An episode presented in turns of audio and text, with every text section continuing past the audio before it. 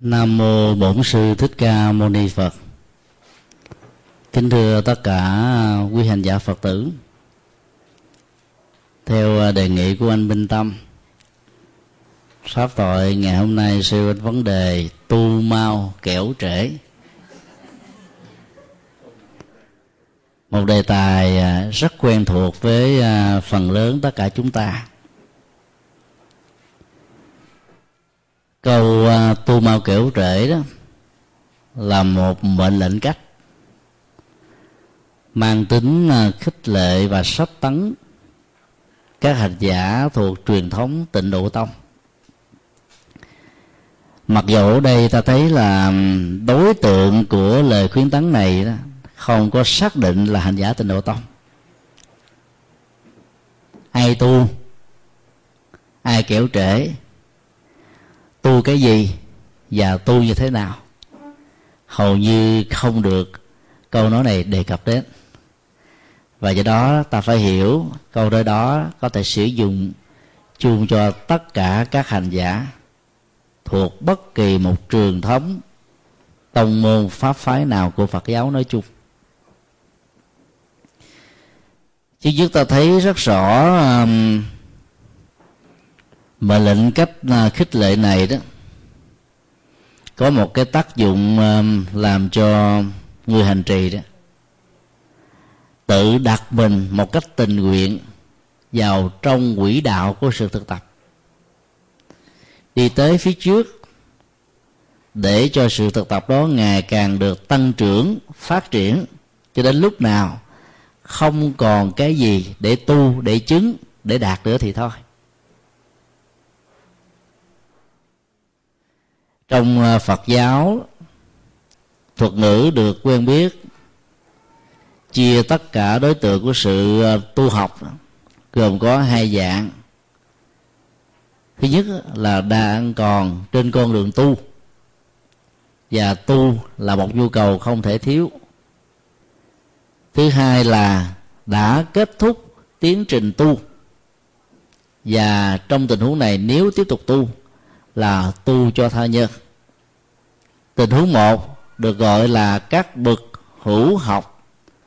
Tình huống hai được gọi là các bậc vô học.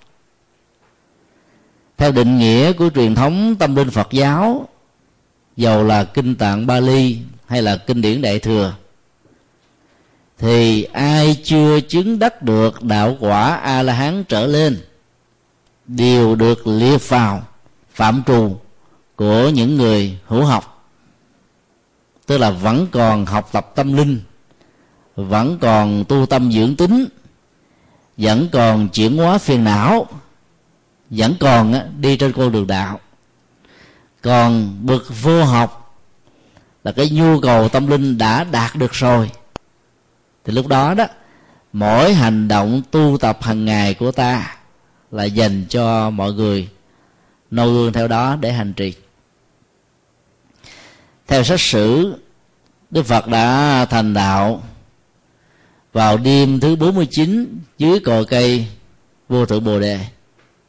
Có truyền thống thì nói rằng ngài thành đạo ở tuổi 30 có truyền thống thì bảo rằng ngài thành đạo ở tuổi 35 từ đó nó có hai con số hoặc là 45 năm hay là 49 năm thuyết pháp và hoàng pháp của ngài đó.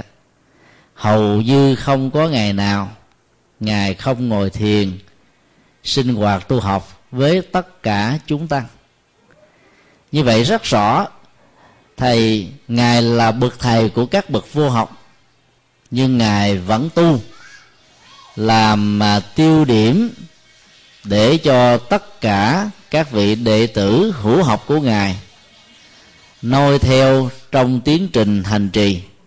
Chứ lúc đó, đó ngài không phải tu để chuyển hóa phiền não như tất cả chúng ta nữa. Từ um, cái bài học kinh nghiệm đó đó, thì những người phật tử tại gia tu hành tinh tấn vài chục năm, chẳng những về phương diện hành trì, mà còn là những người rất là lão thông, nắm vững về các pháp môn và hiểu rõ về kinh điển. Là bởi vì đã có cơ hội học tập và thân cận với rất nhiều các vị cao tăng trong suốt vài chục năm qua. Do đó nó tiếp tục đến chùa, sự phần vào các sinh hoạt phật học, các lễ hội văn hóa phật giáo, các sinh hoạt tâm linh nói chung. Thì lúc đó ta phải hiểu rằng ta không làm cho bản thân của mình nữa, mà ta làm để cho các bạn đồng tu, hoặc là những con cháu hay là thế hệ đi sau của ta noi theo bắt trước để à, thực tập và hành trì như vậy, việc tu tập, dầu ta đã đạt kết quả rồi, vẫn không có điểm kết thúc. Trong tiến trình của sự tu đối với à, các hành giả hữu học, thì cái điểm kết thúc là chứng được quả vị vô học. Khi ta đang ở trong quả vị vô học, thì điểm kết thúc là phật quả và do vậy đó, mặc dầu không cần phải học tập, tu tập những phương pháp căn bản như là người phàm kẻ tục chúng ta, các bậc thánh vô học từ quả vị a la hán trở lên vẫn tiếp tục trên con đường tâm linh. Theo truyền thống của kinh diệu pháp liên hoa, con đường tâm linh của bậc thánh đó gồm có ba giai đoạn. Giai đoạn một là a la hán quả chiếm khoảng 33%. Giai đoạn 2 Bồ Tát quả chiếm thêm 33% nữa. Giai đoạn 3 Phật quả 34% còn lại. Và phân chia cái tiến trình tâm linh gồm có 3 giai đoạn như thế. Giai đoạn 1, giai đoạn 2 tức là vô học A La Hán và vô học Bồ Tát được gọi là phương tiện. Còn phật quả được gọi là bảo sở hay là cứu kính tâm linh của tiến trình hành trì và chuyển hóa. Với kết quả chứng đắc đạt được ở mức độ cao nhất. Theo kinh pháp hoa thì các hành giả khi nào chứng được phật quả thì mới được gọi là vô học đúng nghĩa. Còn từ a la hán quả trở lên vẫn còn là hữu học. Bồ tát quả cũng tương tự như thế. Trong bản đồ 10 pháp giới, khá tình hành tại Trung Hoa và Việt Nam, ta thấy là có 10 cảnh giới, sáu phàm và bốn thánh. Trên thực tế chỉ có tam thánh và ngũ phàm. Nghĩa là chỉ có tám pháp giới thôi và nếu ta phân tích kỹ lưỡng hơn một chút nữa, thì chỉ có tam phàm và tam thánh. Có nghĩa là chỉ có sáu đạo thôi, chứ không có đến mười pháp giới. Là bởi vì các quả vị, thanh văn, duyên giác và độc giác đó là bằng nhau. Sự chứng đắc cao nhất của ba phương pháp tu tập này là quả a la hán nhưng các nhà phật học trung hoa thường có thói quen sử dụng những con số biểu tượng. Cho nên vốn ba phương pháp tu tập này, chứng đắc quả duy nhất là a la hán được chia thành hai.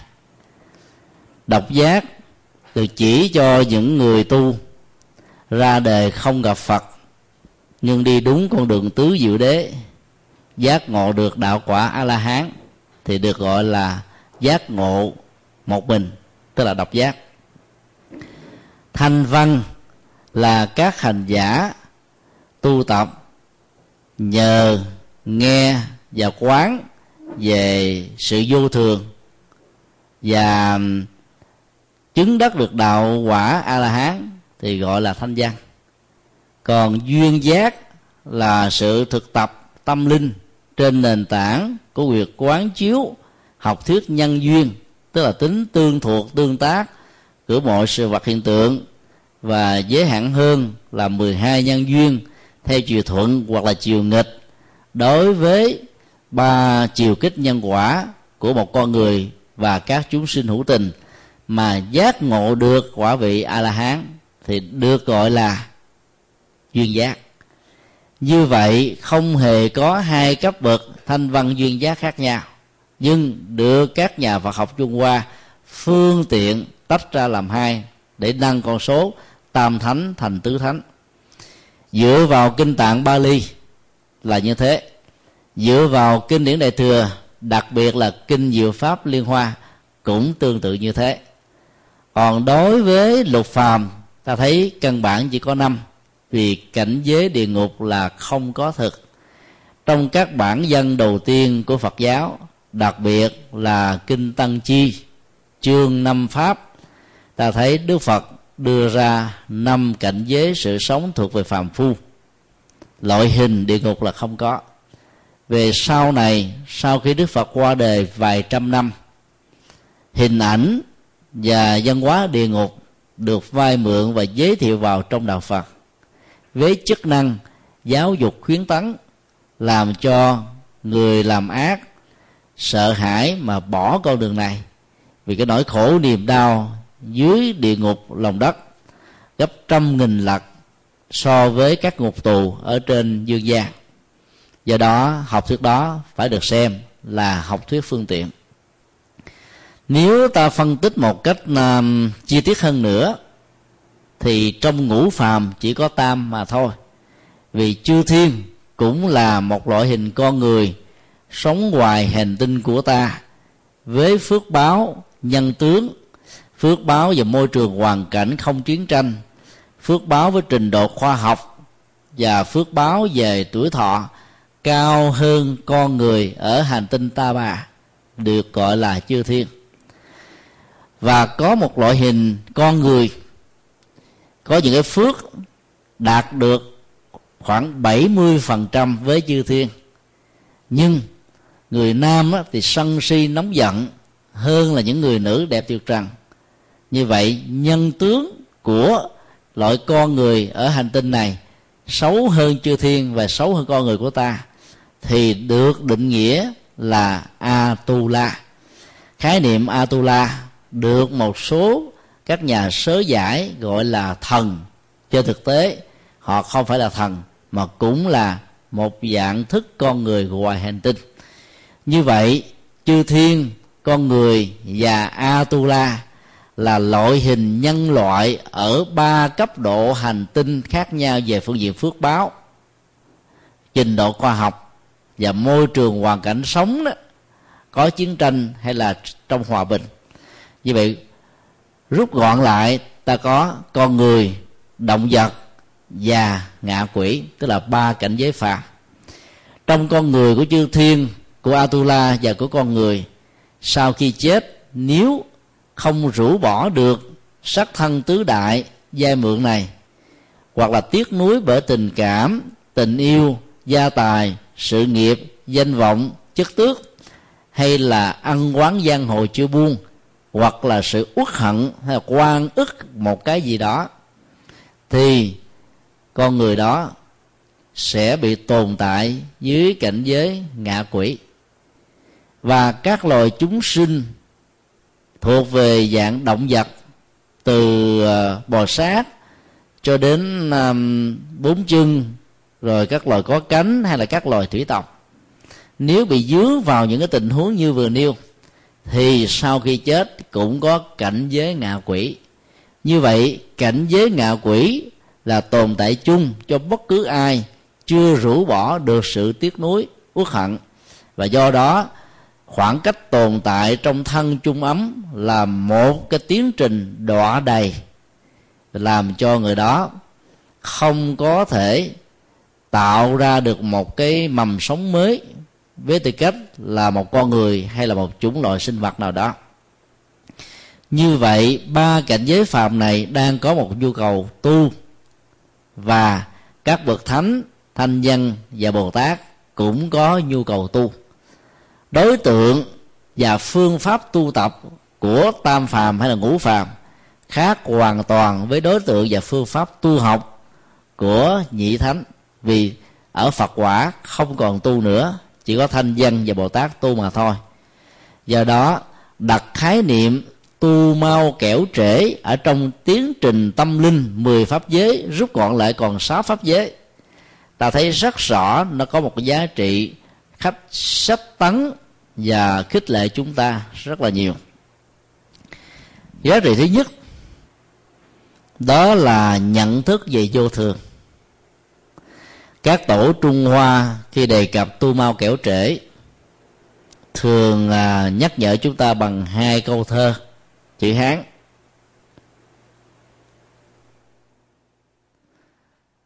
Bất đãi lão lai, phương niệm phật, cô phần đô thị thiếu niên lai. Dịch nghĩa tạm thời là, chớ để đến già mới niệm phật mồ quan phần lớn là thiếu niên. Nếu ta làm một cái thống kê xã hội học về cái chết của loài người trong lịch sử của con người 60% hơn là tuổi thanh thiếu niên. Điều đó rất dễ hiểu, vì những người già đó, khi mà họ còn trẻ, phần lớn đều có gia thất. Một cặp vợ chồng sau trung bình 20 năm, tạo ra một thế hệ mới, từ một cho đến năm bảy thành viên. Và do đó, cứ mỗi một thế hệ trôi qua, hai người phối ngẫu sẽ tạo ra sáu bảy người. Cách đây chừng 20 năm trở về trước, các gia đình ở những quốc gia nghèo khó về kinh tế trung bình cung ứng cho nhân loại là một tiểu đội sự sống là khoảng 10 12 người. Bây giờ đó thì các nước phương tây ý thức rõ về vấn đề giáo dưỡng là một gánh nặng đối với con em của mình, cho nên hạn chế sinh sản bằng các chính sách kế hoạch hóa gia đình. Các nước nghèo cũng đang nỗ lực làm theo phương pháp này. Thì kết quả là sau 10 cho đến 20 năm trôi qua một thế hệ, hai vợ chồng, cung ứng cho xã hội là hai người tối đa. Và thậm chí từ hai người còn lại một người. Như vậy, nếu ta lấy cái mốc thế kỷ 20 trở về trước đó, thì rõ ràng là 60% các mồ đều là các thanh niên bị chết. Chết vì bệnh tật, chết vì tai nạn, chết vì thiên tai, chết nhiều bởi ờ, rất ờ, nhiều cái cảnh huống khác nhau ở trong cuộc đời. Còn người lớn tuổi đó là tránh được những cái tình trạng như vừa nêu. Và tuổi thọ của họ đó cũng hiếm mấy khi ai cũng đạt được 60 tuổi trở lên. Do đó mà nho gia có câu à, thất thập cổ lai hy sống được 70 tuổi là hiếm có ở trên cuộc đời. Do đó đó khi ta quán chiếu và nhìn thấy tổng số các cái mùa quan ở tại các nghĩa trang, có người chăm sóc hay không có người đốt hương, thắp và nến, tưởng niệm, phần lớn là thanh thiếu niên. Từ đó, ý thức về sự vô thường đối với mạng sống con người làm cho chúng ta phải tu mau bằng không đó, để chờ thời gian thì sự tu chưa kịp có là ta đã trở thành ra người thiên cổ hàng ngày hàng giờ, nếu để ý các phương tiện truyền thông, báo, đài, tạp chí, internet, cái chết diễn ra khắp mọi nơi và mọi chốn. nhưng vì đối tượng trong các sự chết, tập thể hay là cá nhân, không phải là người thân của ta, cho nên ta có khuynh hướng là không để ý tới thậm chí những cái cuộc thiên tai do sóng thần, động đất diễn ra trong vòng 3 năm trở lại đây. Số lượng người chết tập thể có khi lên đến hai, ba trăm ngàn người. Cùng một lúc, ấy thế mà nỗi khổ niềm đau về sự vô thường dẫn đến sanh ly tử biệt của ta vẫn không mấy làm lung lay cái sự thương cảm và cái nhận thức về vô thường trong bản thân của chúng ta nhưng mỗi khi đó, người thân của mình có một người đang khỏe mạnh, bỗng chốc trở thành là cái người nằm bán thân bất tội trên giường. Vì một cái chứng bệnh do việc không khám sức khỏe, và ý lại rằng sức khỏe mình vẫn mạnh như ngày hôm nào. Thì lúc đó đó, ta mới thấy rất rõ rằng là mấy chục năm trong cuộc đời chỉ như là một cơn gió thoảng đó. Rất là nhanh chóng và ta có khuynh hướng là muốn kháng cự lại tiến trình của thời gian và cái quy luật tự nhiên mà già và bệnh á, để dẫn đến cái chết á, như là một thách đố và nỗi ám ảnh đối với kiếp nhân sinh và các chủng loại sinh vật khác.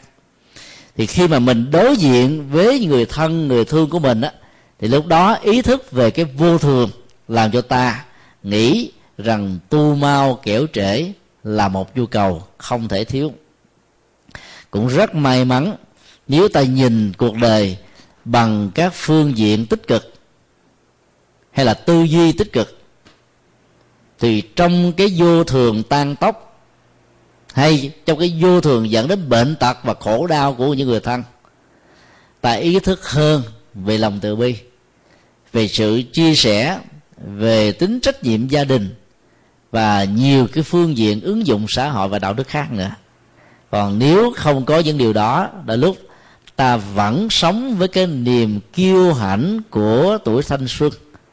Đây là điều được đức phật nêu ra trong kinh tăng chi bộ thuộc kinh tạng bali sự kiêu hãnh về tuổi thanh xuân đó làm cho mình không nghĩ rằng là cái già nó đến với mình qua năm tháng thời gian hay là từng tích tắc, là sát na nano của vật lý rồi đến một lúc nào đó cái bệnh nó đột ngột xuất hiện. Thì trên thực tế nó là một chiến tình tiệm tiến mà mình không nhận dạng hoặc không muốn thừa nhận đó. Thì lúc đó ta mới cảm thấy là những cái gì mà mình đang đánh mất hay là đã đánh mất mới là một sự quý giá và tiếc nuối. Còn trước khi những sự kiện đó diễn ra ta vẫn có tâm lý xem thường. Chẳng hạn trong những uh, gia đình mà việc tiếp xúc với tình làng nghỉ sớm thường xuyên diễn ra đó, thì người kế cạnh nhà đang lâm vào cái vô thường già bệnh. Đối diện với cái chết, ta vẫn không hề thấy đó là một sự vô thường. Còn khi nó diễn ra với người thân thì ý thức và ý niệm về cái đó nó nhiều hơn. Như vậy, cái tâm lý thông thường, nhận thức thường đó, ta chỉ có vì ta không muốn vẫy tay chào với tình thân, tình thương đối với những người thân ruột thịt của ta mà thôi vì nhận thức đó là một nhận thức vô thường, có điều kiện. Do đó, sự tiến tu ở trong tu mau kẻo trễ vẫn là một cái gì đó gặp trở ngại và thách đố vô cùng. Còn các vị thiền sư trung hoa và nhật bản dạy chúng ta những kỹ năng để quán chiếu bằng hai câu thiệu rất có chiều sâu. Vô thường tấn tốc sanh tử sự đại. Nếu ta cắt cái vế thứ nhất ra, thì cái nhận diện đối với bản chất vô tường, các tổ dạy chúng ta phải có một nhận thức, đó là nhanh chóng. Như vậy, sự khác biệt về cái um, khái niệm nhanh chóng ở mỗi con người là khác nhau. Người hiểu đạo đó, nó là tích tắc của hơi thở. Ra mà không có vào vào không có ra, tim ngừng đập não trạng ngừng hoạt động cái chết được xem như là có mặt. Còn đối với số người cái nhanh chóng đó có thể là 5 năm có thể là 10 năm có thể là hai chục năm ba chục năm thậm chí có người đó là năm chục năm nữa. Như vậy cái niệm mà nhanh chóng đó nó rất là à, là khó được cái sự à, cộng thông. Nên ta dịch vô thường chống vánh. Chống vánh đó, nó chỉ là tích tắc của thời gian thôi thì lúc đó nhận thức về điều này đó, nó làm cho chúng ta có những cái thôi thúc cần phải tu. Và tu như thế đó để sau này khi vô thường đến đó, ta không phải hối hận về sau hoặc là không rơi vào tình trạng tiếc đuối về các chương trình dự án kế hoạch nỗ lực làm mà chưa được hoàn tất. Đối với vế thứ hai sanh tử sự đại thì thấy rất rõ là các tổ dạy các hành giả tu có đường giải thoát để đạt được trình độ vô học đó phải nhận thức rất rõ rằng là bản chất và mục đích của sự tu cao nhất và quan trọng hơn hết chính là vượt ra ngoài dòng sanh tử. Có nghĩa là làm chủ được tiến trình tái sanh. Không phải như chúng sinh bình thường là bị nghiệp dắt dẫn.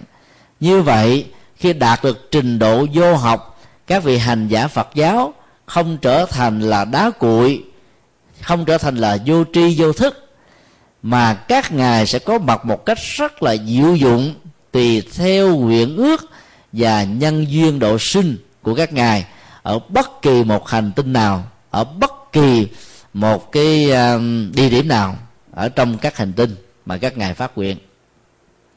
Do đó đạt được trình độ à, vô tu, vô chứng, thì các hành giả đó sẽ thông dong trong sự có mặt và vắng mặt ở trên cuộc đời này các nhà Phật học đại thừa đưa ra một ảnh dụ rất có chiều sâu.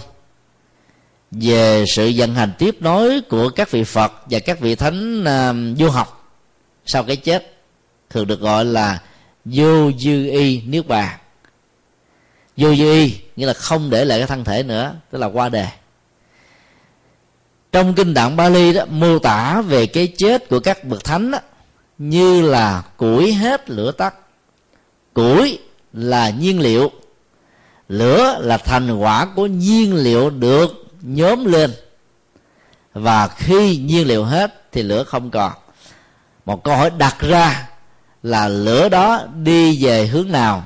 Đông, tây, nam, bắc? Đông nam, tây nam, đông bắc, tây bắc? Phương trên, phương dưới, tức là bao gồm mười phương. Câu trả lời trong kinh điển Bali là không xác định được điều đó đã không làm thỏa mãn những nhà nghiên cứu về logic hay là tiếp cận Phật giáo từ con đường logic học. Vì nếu tu ở cái mức độ chứng đắc mà mình không biết được rằng mình đi đâu, mà đợi đến cái trình độ tâm linh đó mới có thể tự mình biết, cũng giống như người uống nước nóng lạnh tự cảm nhận, chứ khó có thể mô tả một cách chuẩn xác được. Thì những người di lý và những người di duyên khởi tư duy đó, nhận thức, sẽ khó có thể theo được đạo phật. Các nhà phật học đạo thừa nhìn thấy lời giải đáp đó không thỏa mãn, đưa ra một ảnh dụ rất có chiều sâu. Cũng giống như mặt trời, sau khi chiếu soi ở nửa vòng của trái đất 12 giờ, thậm chí là trên 12 giờ, tùy theo mùa nóng và mùa lạnh. Thì đêm buông xuống không có nghĩa là mặt trời mất đi. Đồng lúc đó mặt trời có mặt ở nửa bên kia của trái đất. Tương tự cũng như vậy, các vị chứng đắc được quả vị vô học, tức là quả a la hán trở lên, cho đến bồ tát và phật, sẽ không phải là mất hẳn ở trong cuộc đời, mà các ngài sẽ có mặt ở các hành tinh khác đang có nhu cầu cần đến sự hiện hữu và thuyết pháp độ sinh của các ngài. Cho nên, con đường tâm linh của phật giáo sau khi chết không phải là điểm dừng cuối cùng. Ở trong bát nhã tâm kinh có một câu, chư pháp bất sanh bất diệt. Dịch nghĩa nôm na theo vật lý học hiện đại. Chư pháp là mọi sự vật hiện tượng. Bất sinh là không tự nó hình thành lên nó. Nó phải nhờ vào nhiều yếu tố. Bất diệt là không tự nó mất đi một cách vĩnh viễn. Các nhà khoa học diễn dịch thêm chuyển từ dạng này sang dạng khác. Thì như vậy, con người đó có mặt trong cuộc đời nếu truy về nguyên ủy của nó. Các nhà triết học cho rằng nguồn gốc là vật chất đối với chủ nghĩa vật, rồi nguồn gốc là duy tâm đối với chủ nghĩa duy tâm. Kinh điển nhà phật cho rằng chủ trương duy vật hay duy tâm đều sai lầm. Các nhà triết học hy lạp còn chia sẻ thêm chi tiết xác định nó là đất hoặc là nước hoặc là gió hoặc là lửa. Là một phần rất nhỏ của vật chất. Cũng không phải là giải pháp.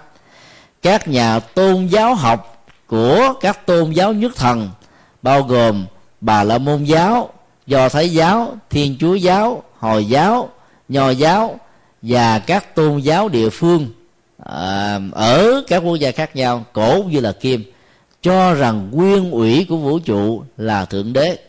Tức là truy vào cái nguyên nhân đầu tiên hình thành ra các cái khác. Đức phật cho đó là một nhận thức sai lầm và học thuyết duyên khởi của nhà phật được có mặt để lý giải về vũ trụ luận, về thế giới quan, về nhân sinh quan.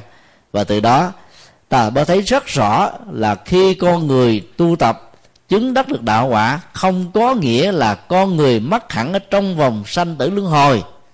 Mà các ngài vẫn có ý nguyên, nhưng có bằng sự chứng đắc tùy nguyện để có mặt mà thôi.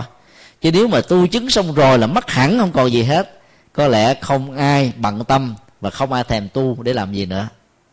Do đó, cái việc tu mau kẻo trễ đó, nó vẫn còn là một cái câu nói hiệu nghiệm, tối thiểu là đối với các hành giả ở trình độ tâm linh bồ tát. Cho đến lúc nào đạt được phật quả thì thôi. Và do đó cái ờ, ứng xử về giá trị này nó, nó là một cái lời thôi thúc rất là có ý nghĩa cho tất cả chúng ta. Giá trị tâm linh thứ hai từ à, câu nói này đó nằm ở chỗ là tuổi trẻ đó có nhiều năng lượng có nhiều khao khát có nhiều đam mê có nhiều à, cái um, lý tưởng để phục vụ cho xã hội và cộng đồng.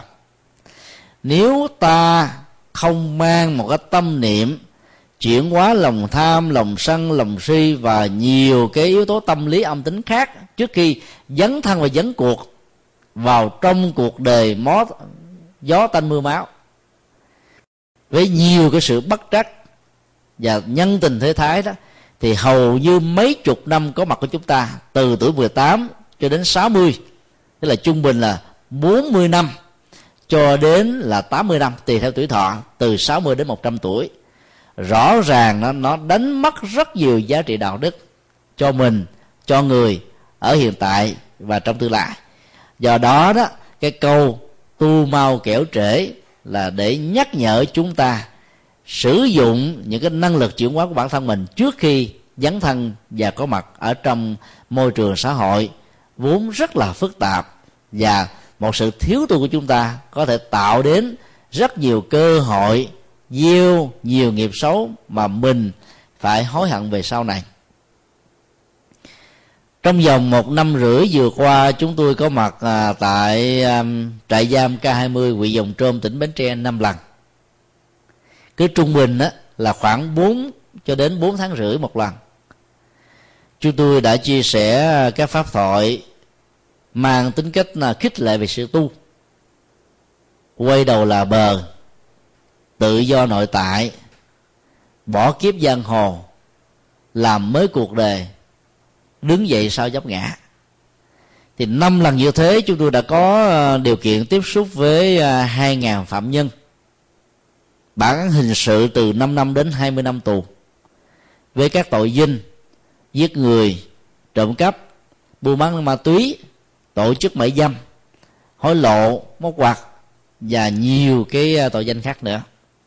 Thì tại đây đó cái tuổi trung bình của các anh chị em phạm nhân là 14 cho đến 40 đó là tuổi thanh thiếu niên. Tại Việt Nam đó, dướng vào những cái chứng uh, tội phạm buôn bán ma túy đó giàu là 13, 14 tuổi các em vẫn bị nhốt vào trong trại giam. Còn nếu các em là người nghiện đó thì được đưa vào trung tâm cai nghiện ma túy chứ không được xem là tội phạm. Sau những buổi pháp thoại chúng tôi có cơ hội tiếp xúc tạo điều kiện cho các phạm nhân đến để tư vấn thì mỗi người nó có cái hoàn cảnh gia đình xã hội những bế tắc về tâm lý những cái ờ, thiếu hiểu biết về nhận thức và những cái thói quen về bản năng đã làm cho rất nhiều người đó muốn tìm kiếm cái ờ, sự lập nghiệp của mình một cách dễ dàng mà không có những cái chuẩn bị cần thiết về đạo đức và nhận thức. Cho nên kết quả là họ đã biến họ trở thành nạn nhân. Sống trong những uh, trại giam và phải gặp rất nhiều khó khăn à, để mà vượt qua được những cái à, nghiệp quá khứ của bản thân mình. Cái tuổi trẻ đó sở dĩ phải trải qua vài chục năm ngồi gỡ lịch là bởi vì họ thiếu nền tảng của sự tu.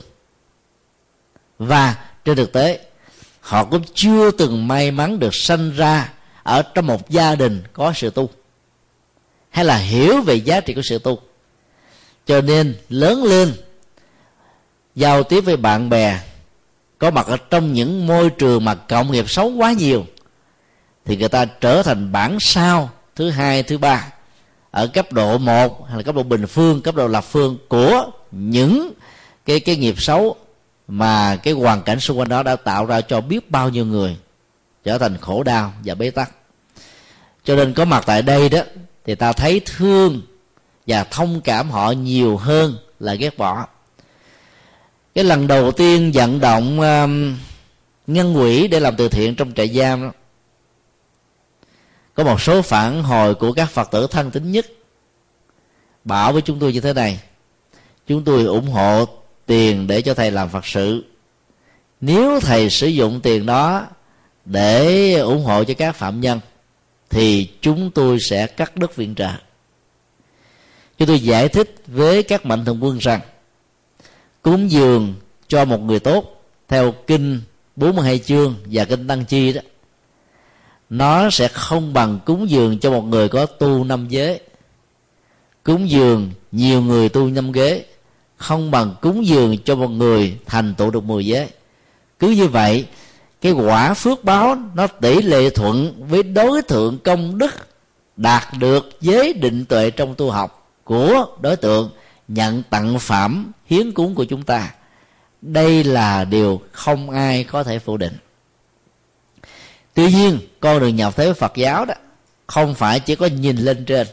Chính vì thế mà bản kinh thường dạy chúng ta, trên đền bốn ơn nặng, dưới cứu khổ ba loài. Trong đó, có địa ngục, ta hiểu đó là các loại hình tu ngục ở trên dương gian bao gồm những nỗi đau một cách là giàu. Có muốn cũng không được cái quyền hưởng tự do, ngoại tại như bao nhiêu những người khác. Thì như vậy, cái đối tượng cứu ba đường này đó, nó rõ ràng đó, nó đòi hỏi đến cái lòng tự bi của chúng ta. Và khi các thành phần đó đó được học Phật pháp và được chuyển hóa, thì ta thấy là không chỉ ta cứu giúp cho họ, mà thông qua họ một cách gián tiếp, ta cứu giúp cho cuộc đời nghĩa là sẽ không còn các hiện tượng khủng hoảng xã hội dẫn đến nỗi khổ niềm đau, vân vân. Do đó ta phải có một cái nhìn xa hơn, sâu rộng hơn là giúp những người tù tội là ta tạo ra cái an ninh và sự phát triển bền vững của các xã hội. Mà trong đó ta có mặt như là một hữu thể đạo đức, một hữu thể văn hóa và một hữu thể tâm linh. Do đó việc hỗ trợ cho những người này có phước báo, cũng không thua kém gì việc ta cúng dường các vị chuyên tu thật học. Thì mỗi đối tượng có một cái giá trị trị liệu riêng. Nếu việc cúng kính ủng hộ cho những người tu đạt được kết quả là tạo nền tảng đạo đức và sự quy kính, ruộng phước của bá tánh, đằng na, thì ngược lại giúp cho những kẻ tội phạm hồi đầu là một con đường để làm cho cuộc đời trong hòa bình, đạt được cái trình độ thái bình. Trong hạnh phúc, đạt được cái cảnh giới không còn bị thối lui. Và do đó, sự bền vững ở trong phước báo của kiếp người này sẽ làm cho con người thấy rõ, hiểu sâu về nhân quả. Từ đó, họ sống một cách có bài bản hơn. Và sau khi thuyết phục, một số mạnh thường quân vẫn không lắng nghe, từ bỏ. Nhưng mặt khác đó, lại có các mạnh thường quân mới ủng hộ và gia trì. Mỗi một cái chuyến từ thiện ở trong các trại giam đó cái số tiền trung bình là 15 cho đến 25 ngàn đô la Mỹ. Là bởi vì mỗi một phạm nhân á, nhận được một phần quà trung bình là 5 đô tức là 75 ngàn đồng. Và trong đó là 2 ngàn phạm nhân. Ta cái nhân cái số lượng đó lên cái phương tiện sinh hoạt tu học này đã kém quá, không có chỗ để ngồi. Ta phải lập ra một cái trại với cái mái che diện tích là là là là đến à, năm ngàn mét vuông. Để cùng một lúc hai ngàn người mới có chỗ lắng nghe pháp thoại, sinh hoạt hành thiền và niệm phật. Và kết quả là số lượng người hưởng ứng cho các hoạt động phật sự như thế, nó đạt được ngoài ý muốn dự kiến. Có nghĩa là chẳng những nó không bị trở ngại mà gặp rất nhiều thượng duyên. Năm lần đã làm và năm lần đều thành công. Do đó, đó ta thấy là cả một tuổi trẻ mà thiếu sự tu học đó thì cái tương lai này gần như bị đánh mất. Các anh chị em ở tuổi thanh xuân 20 trung bình mà phải ngồi gỡ lịch là hai chục năm tù thì ta thấy là suốt 20 năm đó cái tâm thức của họ gieo được các hạt giống thiện gì? Câu trả lời là, ngoài cái lao động và những cái tâm sự kể lại cái kinh nghiệm trong thế giới giang hồ, hầu như là các phạm nhân và tù nhân tại việt nam không có cơ hội tiếp xúc với con đường tâm linh, văn hóa, kiến thức, các phương tiện truyền thông, báo đài TV gần như là không có điều kiện để xem để nghe. Cho nên á, là tâm thức của họ ngày càng đừ đẳng hơn. Ngoài cái việc là hạn chế một cách khoanh dung các cái tội phạm không lây lan ngoài xã hội để đảm bảo quyền lợi của những người lương thiện và đạo đức nói chung.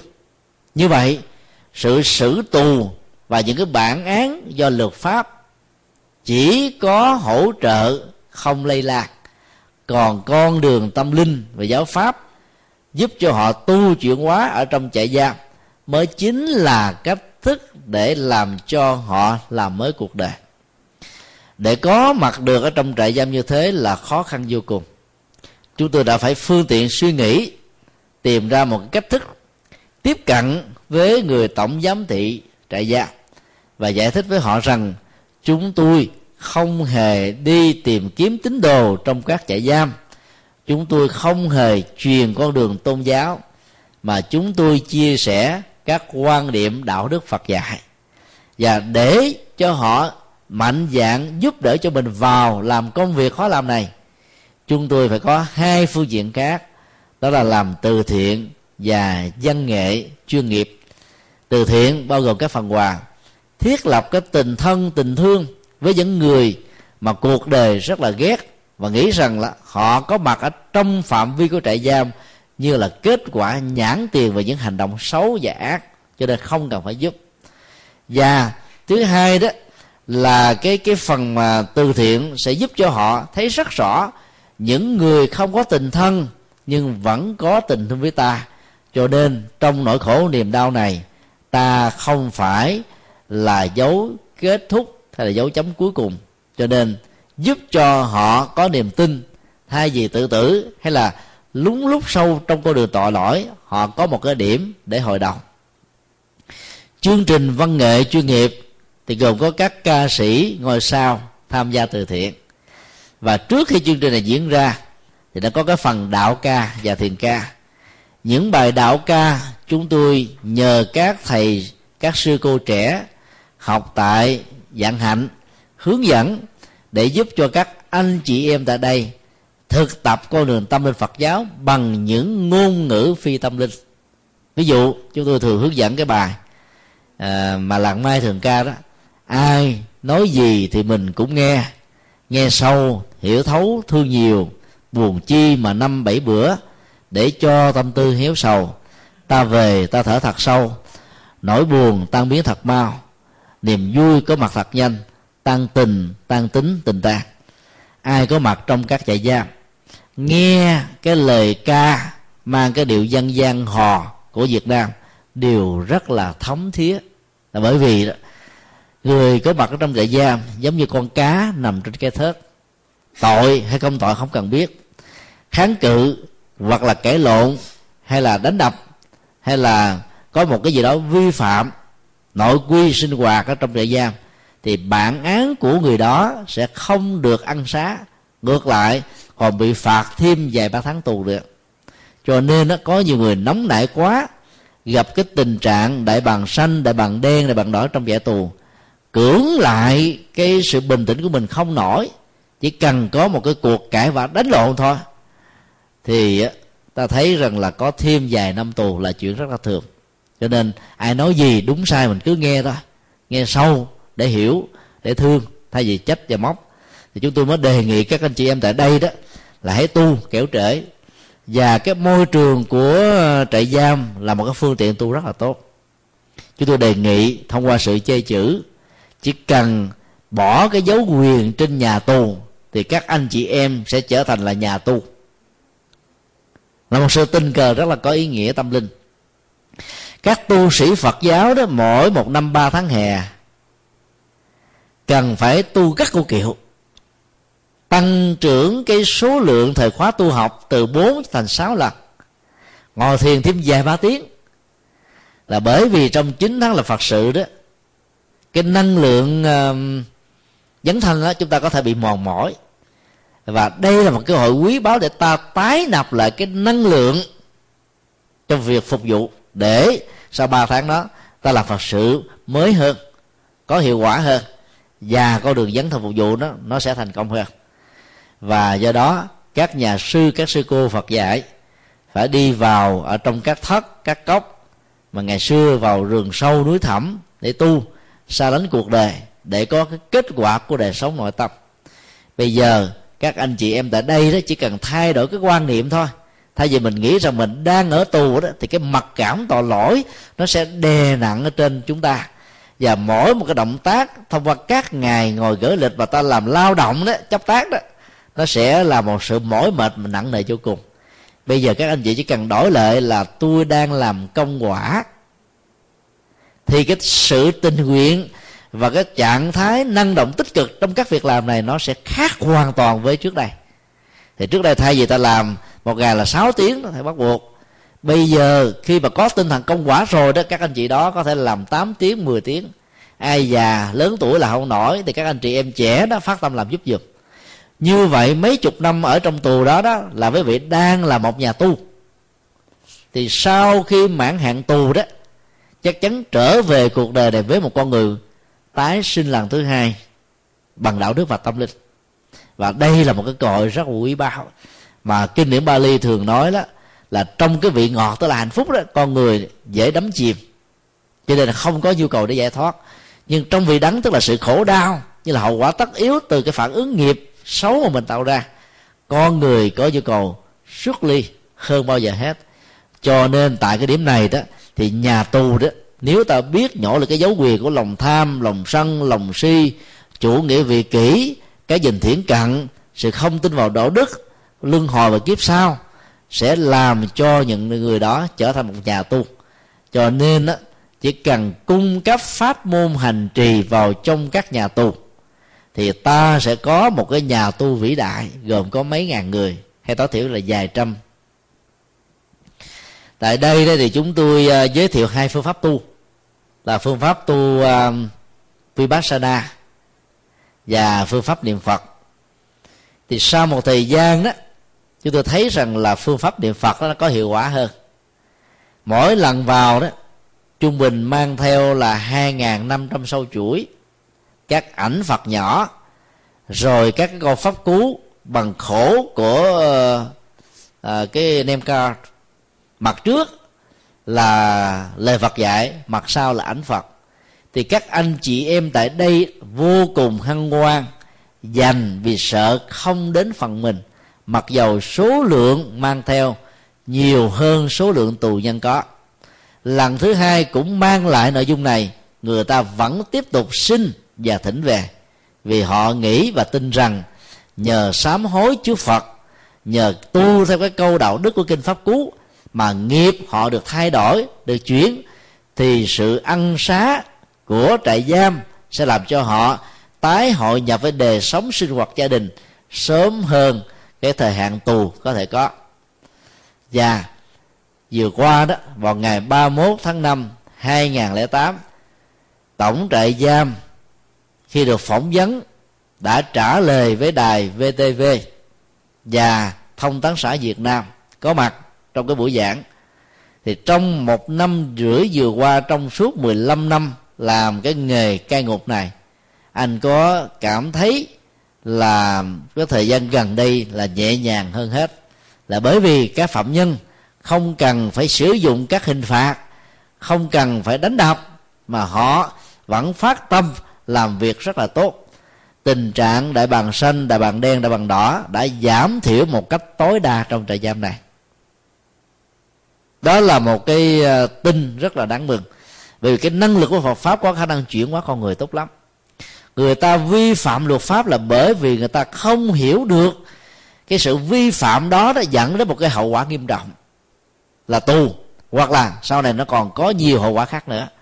Hoặc là có hiểu được nhưng vì cái sức ép của xã hội, về đời sống kinh tế nghèo khó, hay là cái nhu cầu ăn chơi đua đòi với chúng bạn mà không cưỡng lại lòng tham, lòng sân, lòng si của mình, thì kết quả vẫn tạo ra một cái xấu tương tự.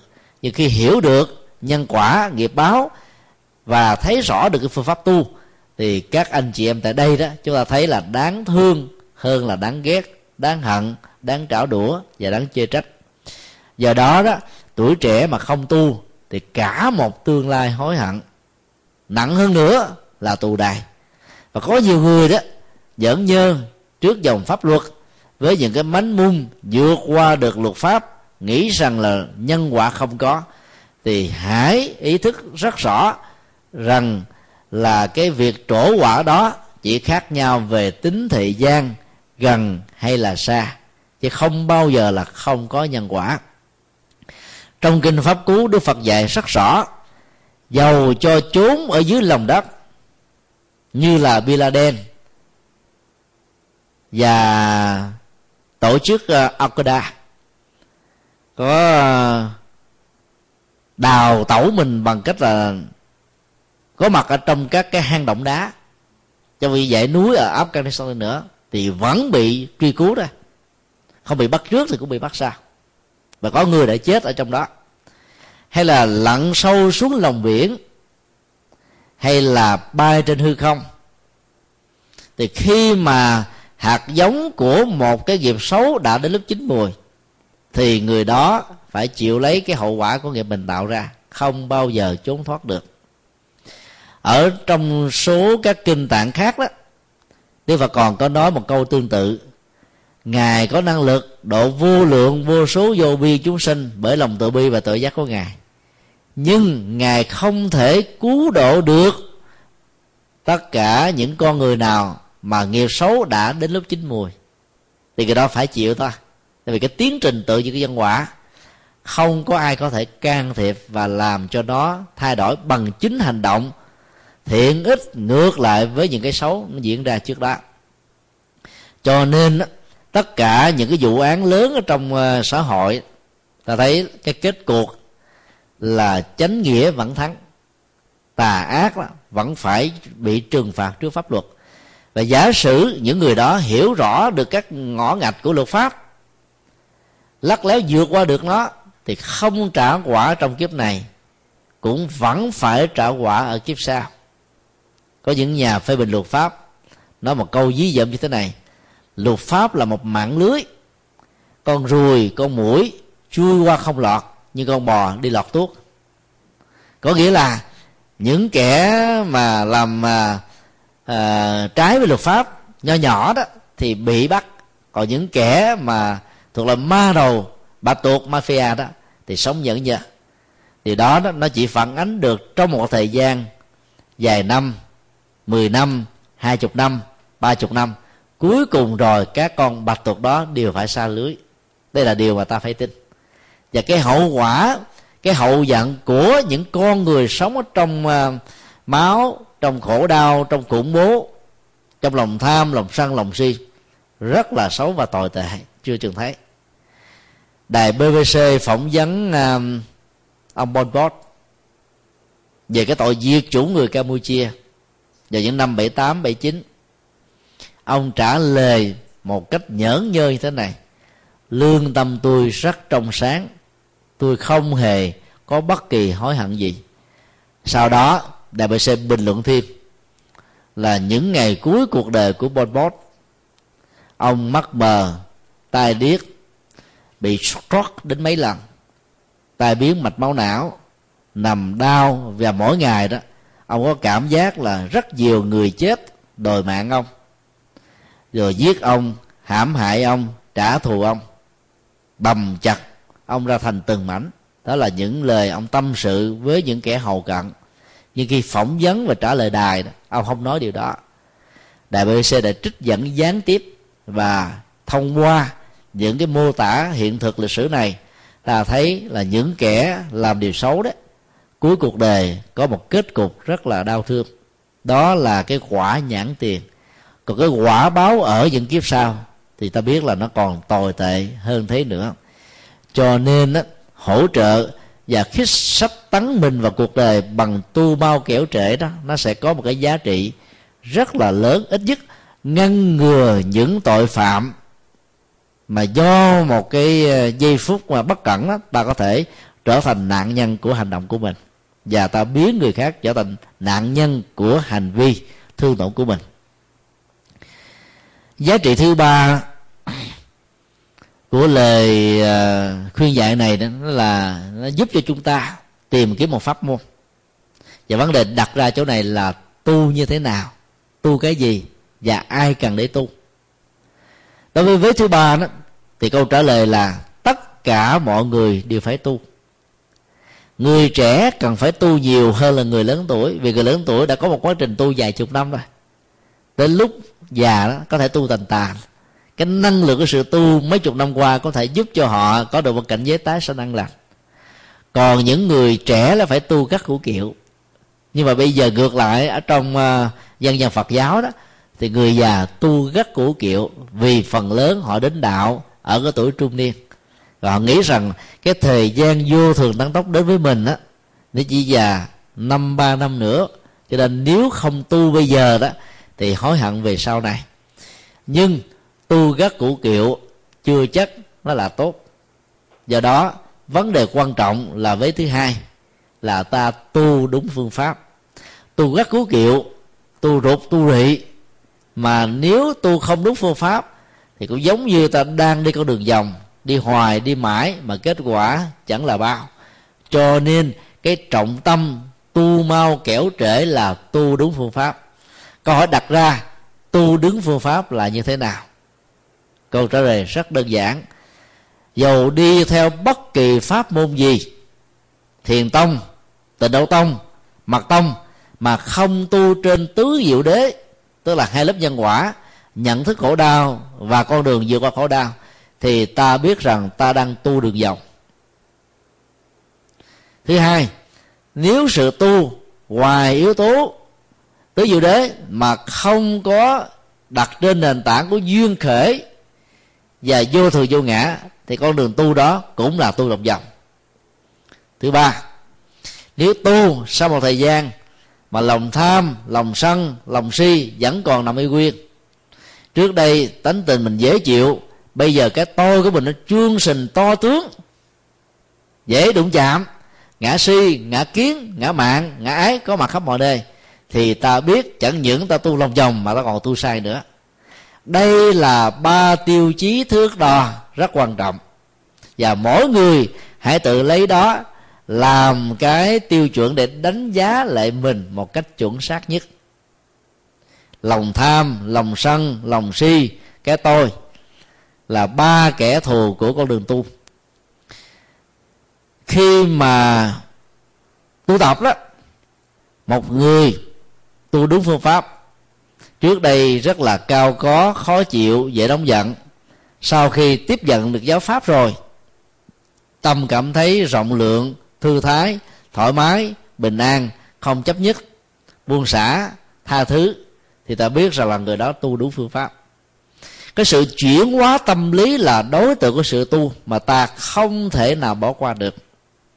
Thiền chẳng qua là một phương tiện, niệm phật cũng là một phương tiện, trì chú cũng là một phương tiện. Nếu ta chỉ làm như là một thói quen, chẳng khác như một cái máy thì cái việc mà ngồi thiền niệm phật trì chú chẳng có kết quả gì ngoài cái phước tôn kính tam bảo mà thôi. Do đó trọng tâm của tất cả sự tu là chuyển hóa các phiền não. Ở trong uh, tiến trình của thiền ta thấy là sơ thiền đó là phải bỏ tham dục. Nó gồm có hai vế tham và dục. Nặng nhất của dục là tính dục. Nặng nhất của tham là lòng tham vị kỷ phục vụ cho cái tôi có những cái tham đó, nó thuộc về những cái ước nguyện chân thành. Ví dụ ta mong bình an, hạnh phúc cho mình, cho người, thế giới hòa bình. Chiến tranh không còn, khủng bố vắng mặt. Và cuộc sống này nó trở thành là một cái đại gia đình hài hòa. Thì rõ ràng sự tham như thế là đáng khích lệ. Cái đó được kinh điển nhà phật định nghĩa là dục như ý túc hay là tham như ý túc là một trong 37 phẩm trợ đạo. Cho nên, đi tu không có nghĩa là cắt dục. Ta chỉ cắt cái lòng tham tiêu cực, ta chỉ cắt cái lòng dục tiêu cực. Còn người tại gia, đức phật vẫn cho phép hưởng thụ tính dục. Theo công thức, một vợ, một chồng trung thủy, khi khế ước hôn nhân như là một nhu cầu xã hội, vẫn còn hiệu quả pháp lý của nó. Còn sau khi ly dị hoặc là người bạn đời qua đời thì người còn lại được quyền tái giá nếu có nhu cầu.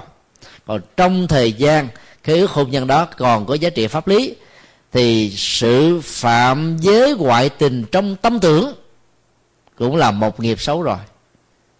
Cho nên á, việc tu học là làm sao chuyển hóa được cái lòng tham và cái dục này. Người tại gia là dục đúng nơi. Trong kinh á, đức phật còn khuyến khích vào những cái ngày bát quan trai giới, những cái ngày lễ hội văn hóa tâm linh của nhà phật đó, cả vợ lẫn chồng phật tử, tiết dục, tức là không quan hệ tính dục trong những ngày đó, là để ta dành năng lượng tâm linh cho đời sống tâm linh. Và nếu cả vợ lẫn chồng quan hỷ và thực tập như thế này, thì cái năng lực của tâm linh ngày càng được tăng trưởng. Thì cái lòng tham về những cái tiêu cực và vị kỷ của cái tôi đó sẽ giảm thiểu theo năm tháng của sự hành trì. Còn nếu ta tu mà không để ý để việc chuyển hóa như thế, thì đến giờ lên ngồi thiền, ta ngồi như một cái máy. Lúc đó ta trở thành là cái vô tri, vô giác. Ta không tạo những nghiệp xấu.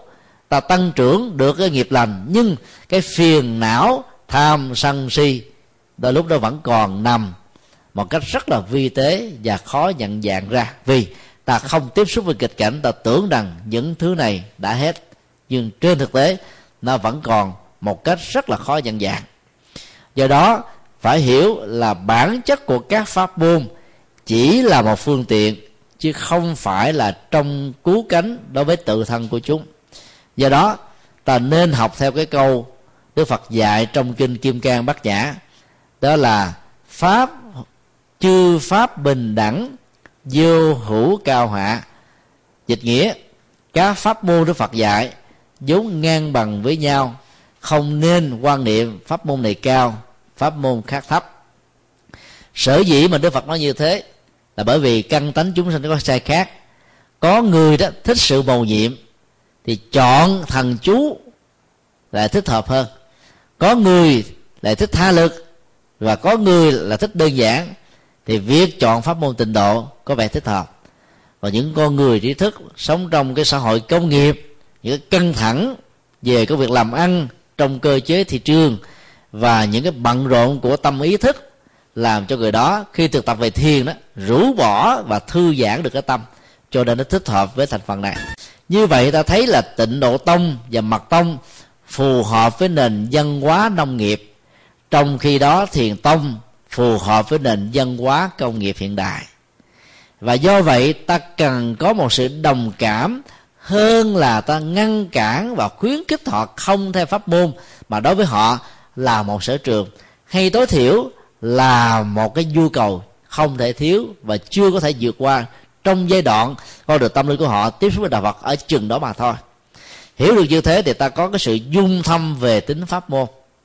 Miễn là thông qua các phong môn này họ đạt được sự an vui, hạnh phúc ở trong cuộc đời là được.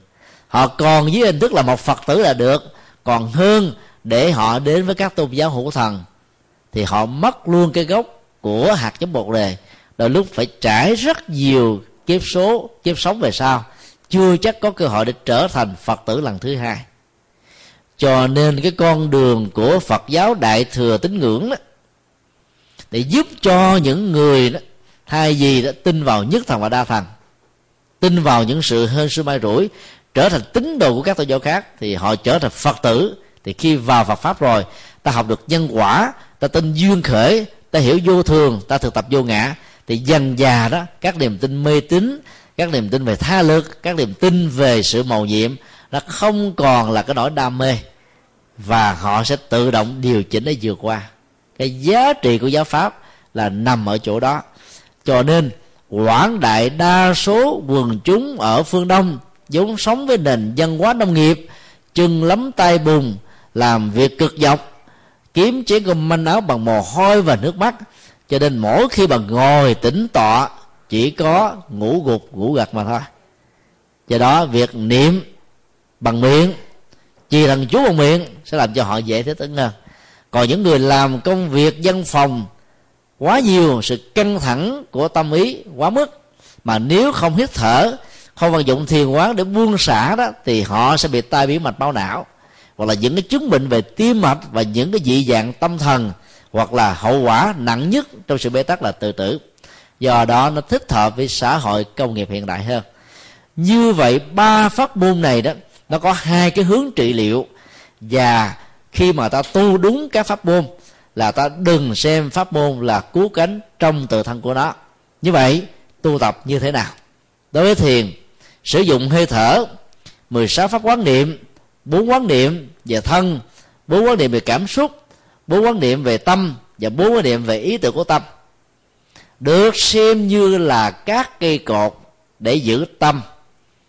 Và giả sử tâm có chạy nhảy như là thói quen và là bản năng nó cũng đi ở trong phạm vi đường kính cho phép của sự chánh niệm tỉnh thức mà thôi.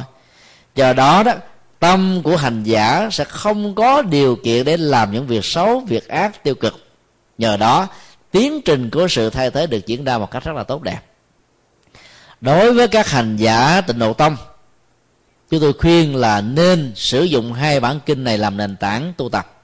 Thứ nhất là kinh a di đà. Thứ hai là kinh niệm phật ba la mật.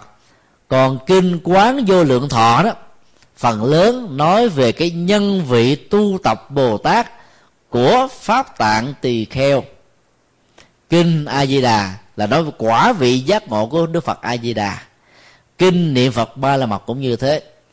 Giữa cái nhân vị là một tiến trình hành trì và cái quả vị tu đắc, thì ta thấy là có nhiều lời nguyện ước, nó là một cái nghệ thuật để nhân rộng cái lòng từ bi và cái tâm rộng lượng trong tu tập một cách bất thối chuyển của hành giả.